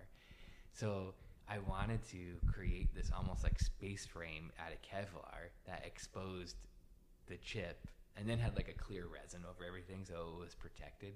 And so it was very futuristic and simple and, and a little soft, but was grounded in showing off um, a key expertise that they were trying to, to push forward. So it'd be like showing the tourbillon in a watch or like Right, a, yeah, a skeletonized movement. It's exactly like a, a, a exposed case back on a watch where you're like, turn that into a phone. It's, it's some cool stuff going on in there. Yeah, sure. So how do you day in day out like how how do you challenge yourself these days? Like if if you have your own voice, right? Mm-hmm. Like it, how do you step outside of that box? and it's there's it's you have to invest in yourself um, and the way I do that is mainly with time and, and somewhat with money but but uh, I mean both of us like to travel and so it's like you, know, you might have to go to London for a couple weeks or um, just sometimes in your own backyard and be a tourist and, and so you need to I need, I need to schedule time for that uh, and so I, I try to run my practice where I'm only have a certain amount of billable hours, and then the rest of that time I'm I'm hunting. You know, I'm out there uh, looking at things, um, and not always in the human, not always in the human-made world. Sometimes in the natural world, and I've learned, and grown. Sure. because you have to be, you have to in you have to be inspired. You have to put ingredients in the pantry. And I remember one of my uh, professors, this guy Larry Brinker, who worked at Nissan when I was doing the sponsored work at Nissan. He told me, he's like, you know, Michael, like you design everything from your heart, and that's really admirable. But he's like, someday you'll reach in there, and there's not going to be anything left. And uh, That's kind of dark. it's kind of dark. It's, uh, Twenty when you're 20 years old, you're like, what? And, and he's like, you got to start putting stuff in. And we, he told me this. We were in Milan at the time when he told me this, and he's like, you got to take time off, and you know, go to art museums and and see the world and Stretch the legs. yeah, and I, I think it's been, I mean, that's one of the many balances that Christina, my wife, provides. Is like she's always getting us out to art openings and getting to concerts and traveling. And I'm lucky because she just is like, here's all the things going on right now. Which ones do you want to go to? And um, it's just, it's and it's just setting that time aside because because otherwise, like I look at it as like. I I also get lucky in that I get to see a lot of different companies and a lot of different products, and there's a lot of cross pollination. But if you're designing footwear all the time or watches all the time, you can get really insular. And before you know it, you're just drawing the same thing over and over again. And it gets harder and harder to, to break out of those deep grooves. So I've just always been somebody that's really been interested in that. And because of that, you know, that third piece of good design we talked about being that good design is part of culture. Well, if you want to make something that's part of culture, you have to be a part of culture too. Is there any like particular item you've designed where it's like the inspiration behind it was so far from what people would have thought? Like, can you think of uh, yeah. something that you? I, I I don't even know of an example. Like, what would be yours? Um, I remember when I, way back in my career, I was working at Evo. We were doing a bunch of watches for Timex, and I was working on some metal bands. And, you know, so you're wearing The bracelet, Yeah, yeah, yeah, a part so of a bra- uh, watch. And so I was really studying the way metal bracelets work and interlink.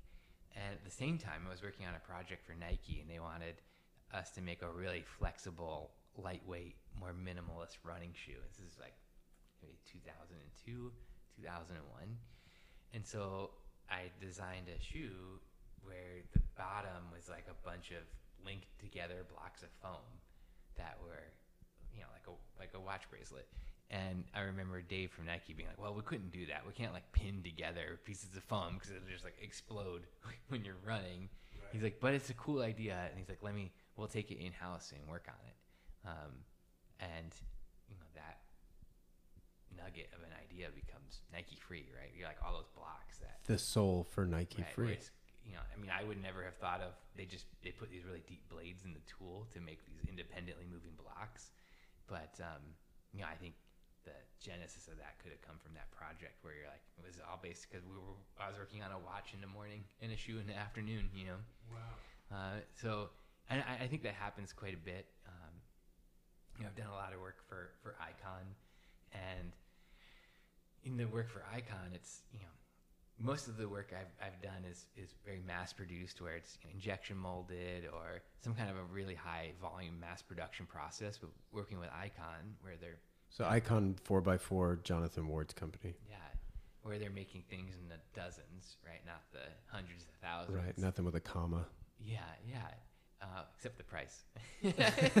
Fair enough. A couple commas in that. Sorry, sorry, Jonathan. yeah, um, and, and well deserved. Um, but you know, understanding like, oh, everything has to be CNC'd or bent out of metal and uh, and brake formed, and so I was learning tons about manufacturing processes that I knew nothing about before, or I knew very. I mean, I knew conceptually what CNCing was, but once you get into the real limitations, you understand a lot more. And then you know, I would eventually those those learnings would find their way into other things. Yeah, so What were some of the projects you worked on with with Jonathan? yeah, um, I worked on the like just the first project I worked on him with him was um, the gauge cluster of the FJ, so the original gauge cluster, um, and then for Those the look C- so good too. yeah, and then for the CJs, um, I, I worked on the whole front face of the CJ um, gauge cluster and some of the interior detailing on the Bronco. Um, then we did a bunch of other stuff together that some of that you know never saw the light of day, like an Icon Bullet Mustang and an Icon uh, Aston Martin DB4. Oh wow. Yeah, which is would have been amazing. That just never never saw the light of day. Um, and then there's a um, a uh, a Plymouth uh, Superbird that, that isn't complete yet, but it's been on like in like hotrod.com and stuff. Oh, that's cool. Um, uh, not sure. We've done a few other projects together. So, is there any difference really in pursuing a car versus a watch versus a shoe? I mean, other than the obvious, right? Yeah. Like, oh, that you have to drive that. You know what I mean? But like, is the approach the same? Is the does it change ever?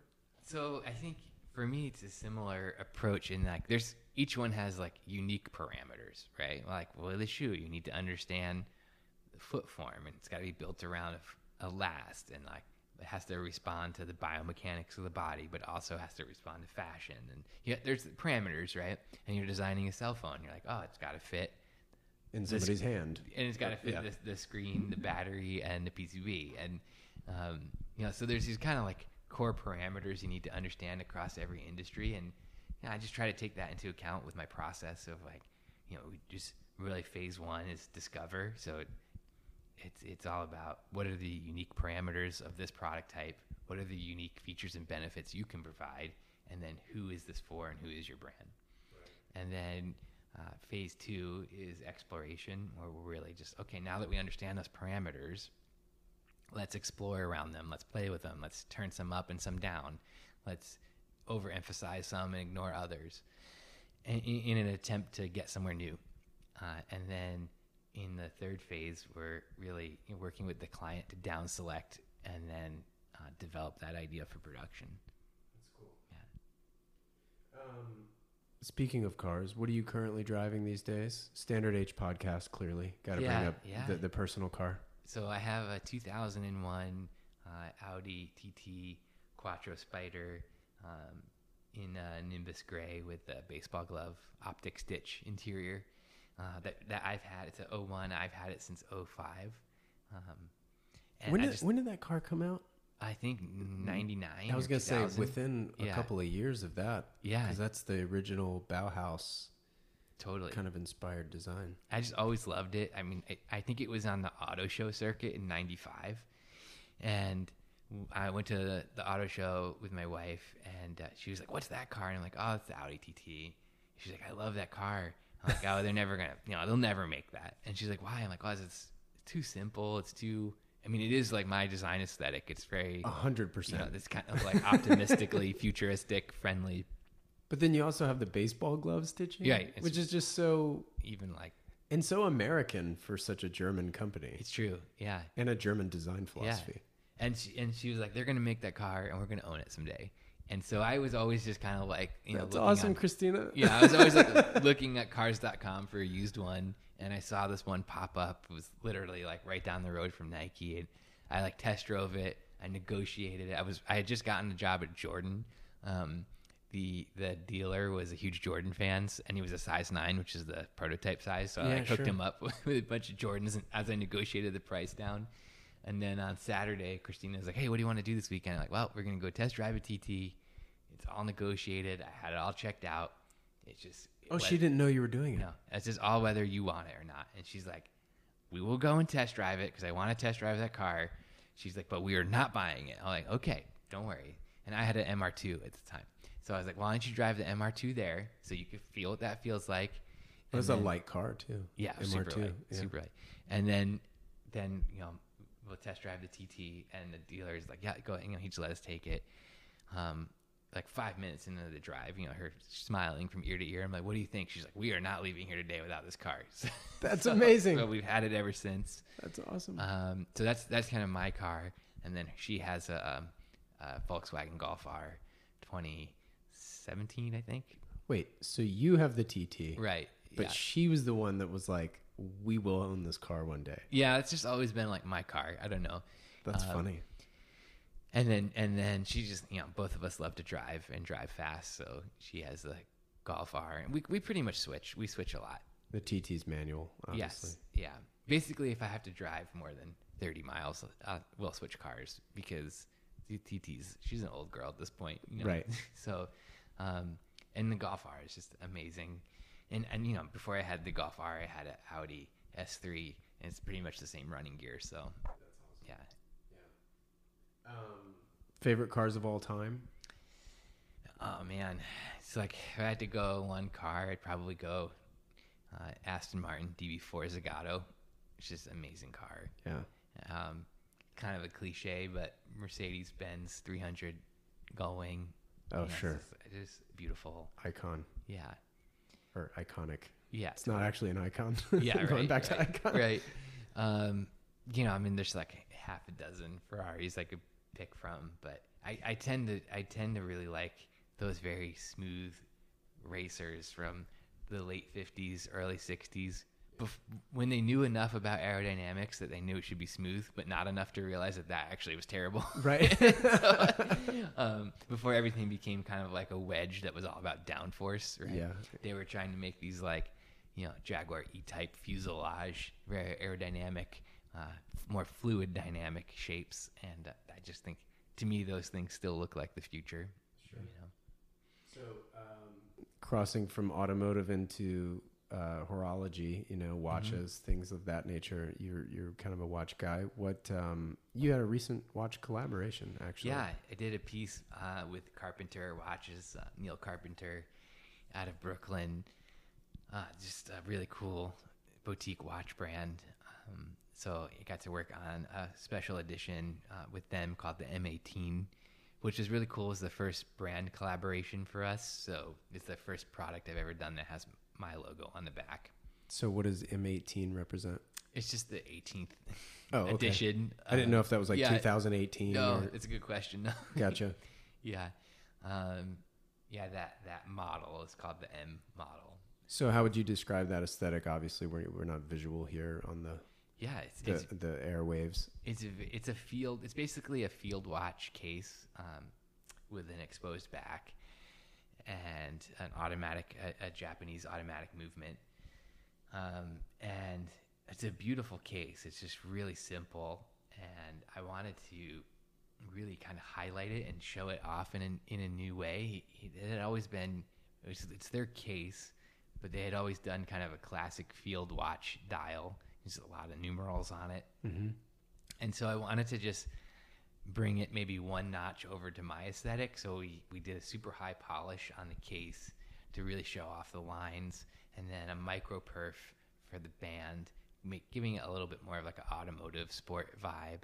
And then the face um, has no numerals, it's just uh, uh, hour indices in white, and then these really, really faint uh, tonal gray second indices.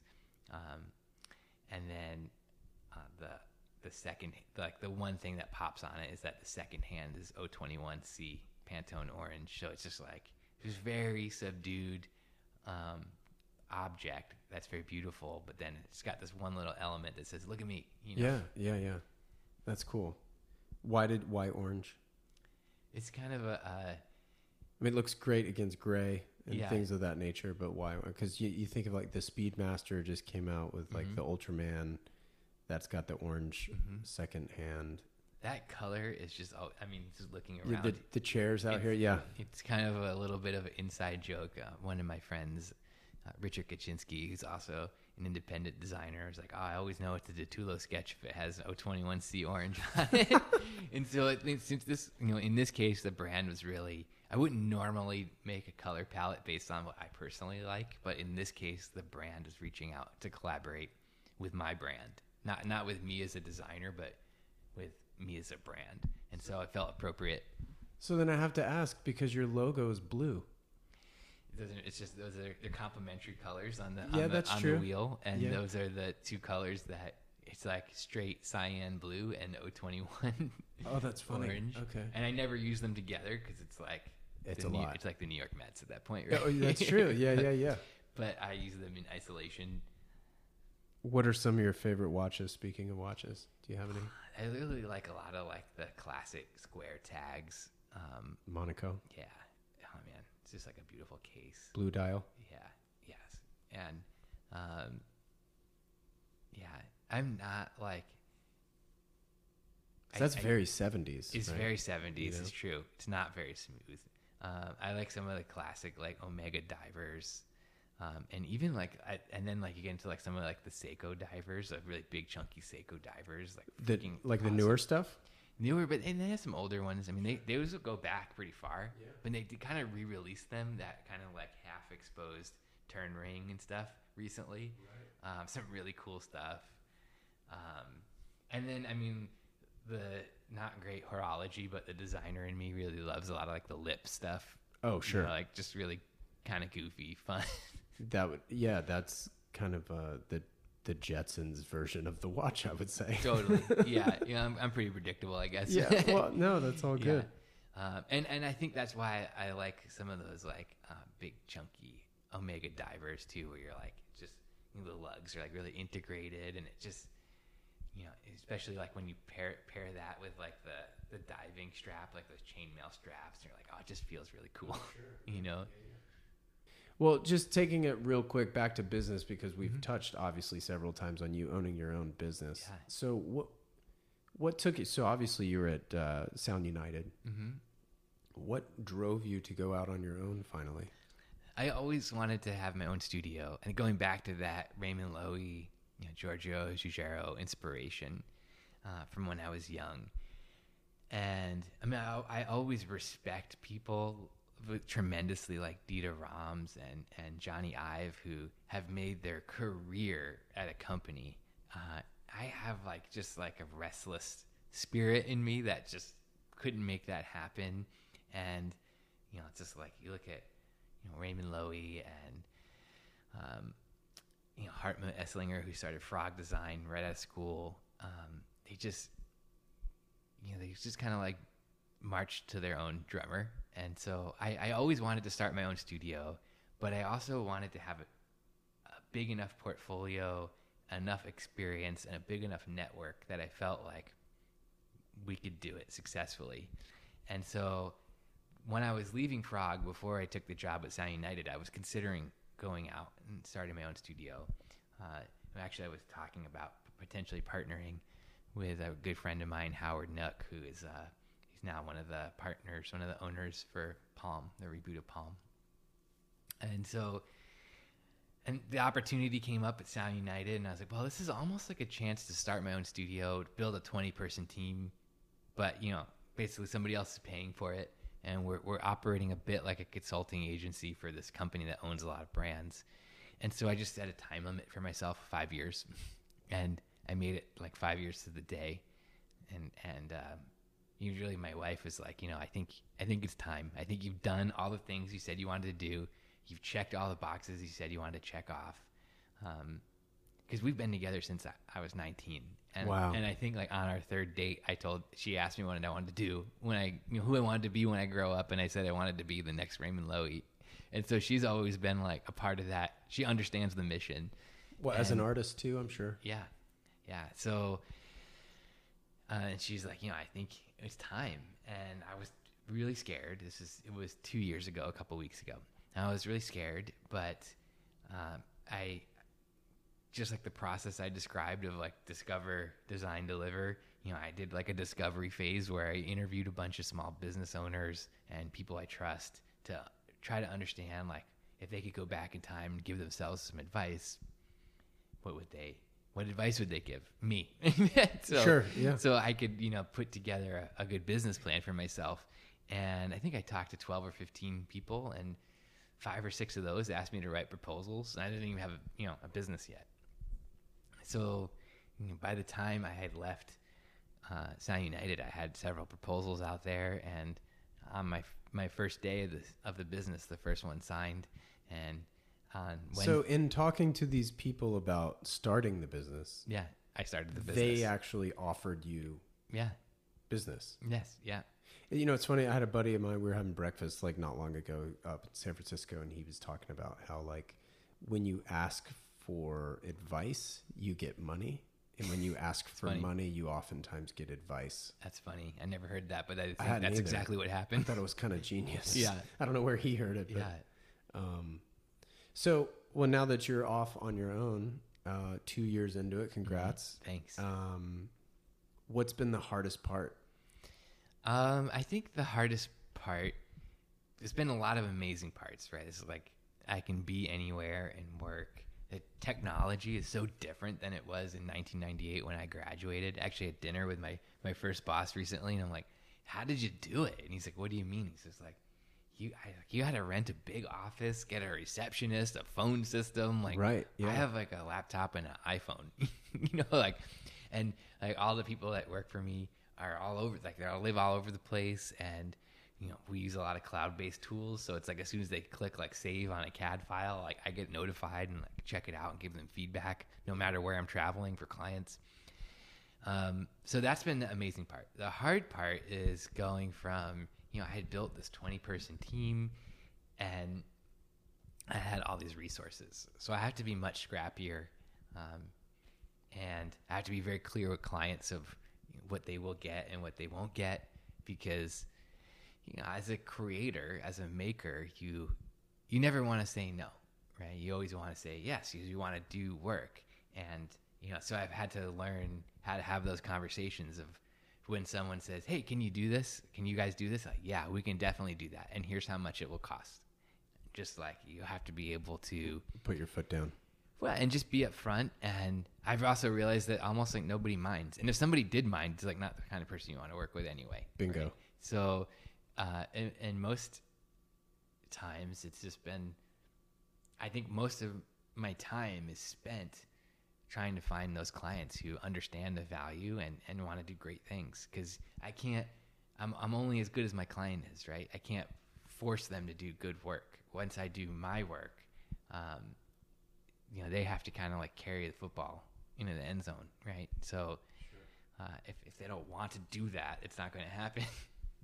Well, and and especially, you know, you're somewhat of a hired gun, right? Right. So it's like if they don't carry the football into the end zone, i.e., potentially make sales, Right. right. If they don't hire the right marketing department Right. or sales team Mhm. or maybe even manufacturing facility, exactly. Yeah. uh, you stand a chance of not being hired again. right. You know, no one's going to be happy.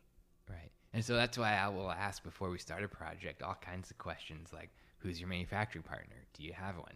Am I going to be helping you do that work? Because now that's value add, right? Like, what's your launch plan? Like, how are, you know, what's the business plan for this product? And so, you know, a lot of times they'll be like, why, as a designer, like, why do you care? I'm like, because every, all of those things determine the success of my work, right? Like, you could have, I could do something amazing.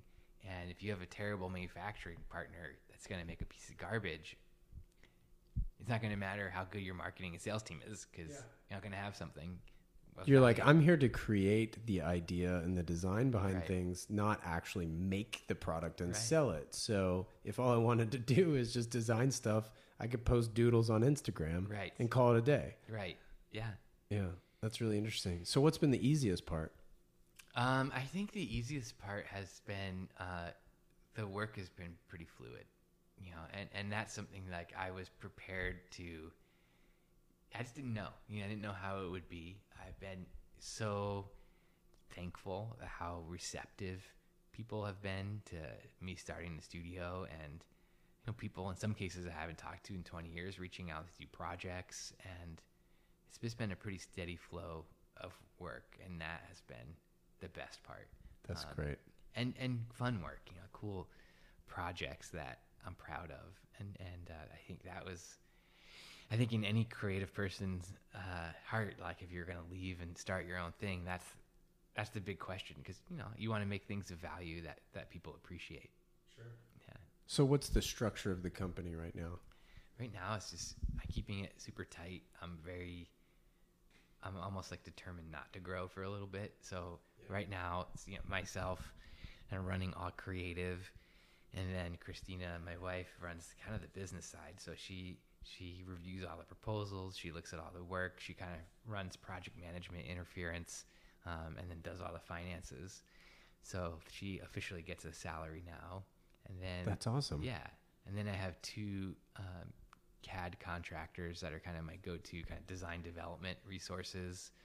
Um, another couple people I use for on the research side, Um, so you know, it kind of really depends on how busy we are, but um, sometimes we've been as big as seven with contractors, and sometimes it's just been Christina and I. So right, sure. again, like the technology affords us the ability to have that kind of flexibility right now, and you know, I don't think it will. I think we'll grow, but I really don't want to be more than five on a regular basis. Right.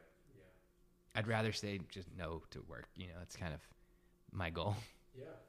I mean, I think part of the the whole beauty of working for yourself is you determine your stress level. Right. I mean, unless you get that. I mean, in your case, that client that's just like breathing down your neck constantly. Yeah, yeah. But and I'm sure those exist. But those what, are mo- those are moments. Though, yeah, right? sure. So, yeah. yeah. exactly. Mm-hmm. Kind of blips. Um, what advice would you give for the kid at RISD today that is like, do I go corporate? Mm-hmm. Do I go out on my own on the get? Like, what what do you tell that that student? Um, good, great question. I think there's been a real with this generation a real push in design education to get people to young designers to start their own businesses, which is awesome. It's great, but you don't know what you don't know, and so my advice would be, don't be afraid to take a junior designer position at a firm like I did at a school, maybe a small firm, and just get in there and learn. Like it's not going to be forever. Um, you know, we've both been working long enough that we know nothing we do is, is really forever. Like we've lived many lives. Um, and just get out there and find some mentors because people will teach you things if you just ask. That's great. I think that's solid advice. And one takeaway, if I may just interject, is your work ethic, I think, is something that perhaps you can't even teach it, but you're either born with it or you're not. But something that I heard time and time again from you is that you you sought out to do additional projects you know mm-hmm. so i mean at the very least you're probably going to learn something in ideation or you're going to learn something from right. doing more than what you're asked i think that's I think so. that probably goes across any industry really yeah i think like you're gonna you're gonna i think there's two things i look for out of doing extra work right it's like what can i learn and what can I gain? Can I use this project? A lot of the things that I, we work on, I can't talk about. Uh, sometimes never because it's like a strategy thing, or sure. sometimes I can't talk about it for two or three years. Yeah. So you know, can we then use that learning project to to increase our profile and, and get a little notoriety? So yeah. Um, do you want to talk about your book? Sure. Yeah, that was uh, speaking of. that was a uh, in 2017 I did this project inspired by my friend Spencer Nugent. He uh, he did a project called Sketch a Day, and I was like, I want to I want to do a sketch a day for a year. So for a year, doing an additional sketch, concept sketch, just for basically for Instagram. And I got about halfway through, and I was like, I think this is a book.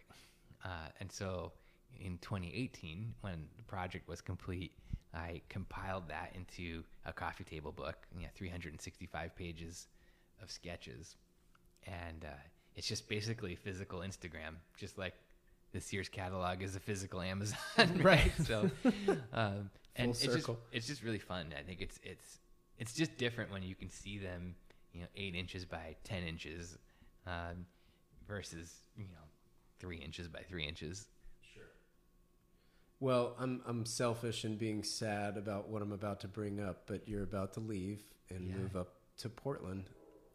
What yeah. sparked that? What uh, what's next up there? So there's, there's kind of four key reasons that we're we're making the move from San Diego to Portland. Um, one is to be close to family. So my brother lives up there, who I mentioned several times, and his wife, who's a, a project manager at Ziba Design and they they have a son, uh, Logan, who's three and loves cars and spaceships, and just like just we just want to be close to them. Um, the second reason is there's uh, um, just more potential clients for me there. You know, it's just Nike, Adidas, Under Armour, Columbia Sportswear, Intel has a big office there. So there's there's a lot of work. Um, there's a Mercedes studio there. Oh wow, I didn't uh, know that. Yeah. So and that's you know physical proximity. Even though we are in this amazing digital age, it does it does help some. Sure. Um, The third reason is there's also a lot of design talent there. It's a really big creative culture, and so there's there's more young designers that I can recruit and work with, and just being a part of that creative culture there. Uh, and then the fourth reason is I'm, I'm really passionate about design education, so I think there's more of an opportunity for me to give back to that community. That's awesome, man. Well, I can't thank you enough for taking the time. Thank you for the coffee. Yeah, you're welcome. Um, wish you obviously the best of luck. You don't you don't need luck. It Thanks, doesn't Wesley. sound like. yeah, thanks for Always having me. Always good to see you. I appreciate it. Okay, see you soon. I'd like to thank Michael one more time for having me over. Just a really fun conversation, getting into the weeds design wise and uh, just talking all things creative. Um, hope you guys enjoyed it. As always, thank you for listening, but it does help also to subscribe to the podcast. In addition to that, please visit standard-h.com for any merchandise you'd like to pick up. Also, thank you to Cleer Headphones, C L E E R headphones. Really great noise cancellation headphones, super comfortable, amazing sound. Uh, those guys have been instrumental in helping me get this podcast off the ground. I'd like to give them a quick shout out. Also, music by Jensen Reed and Super Beautiful. Uh, thanks again, guys, for listening, and stay tuned for next week's episode.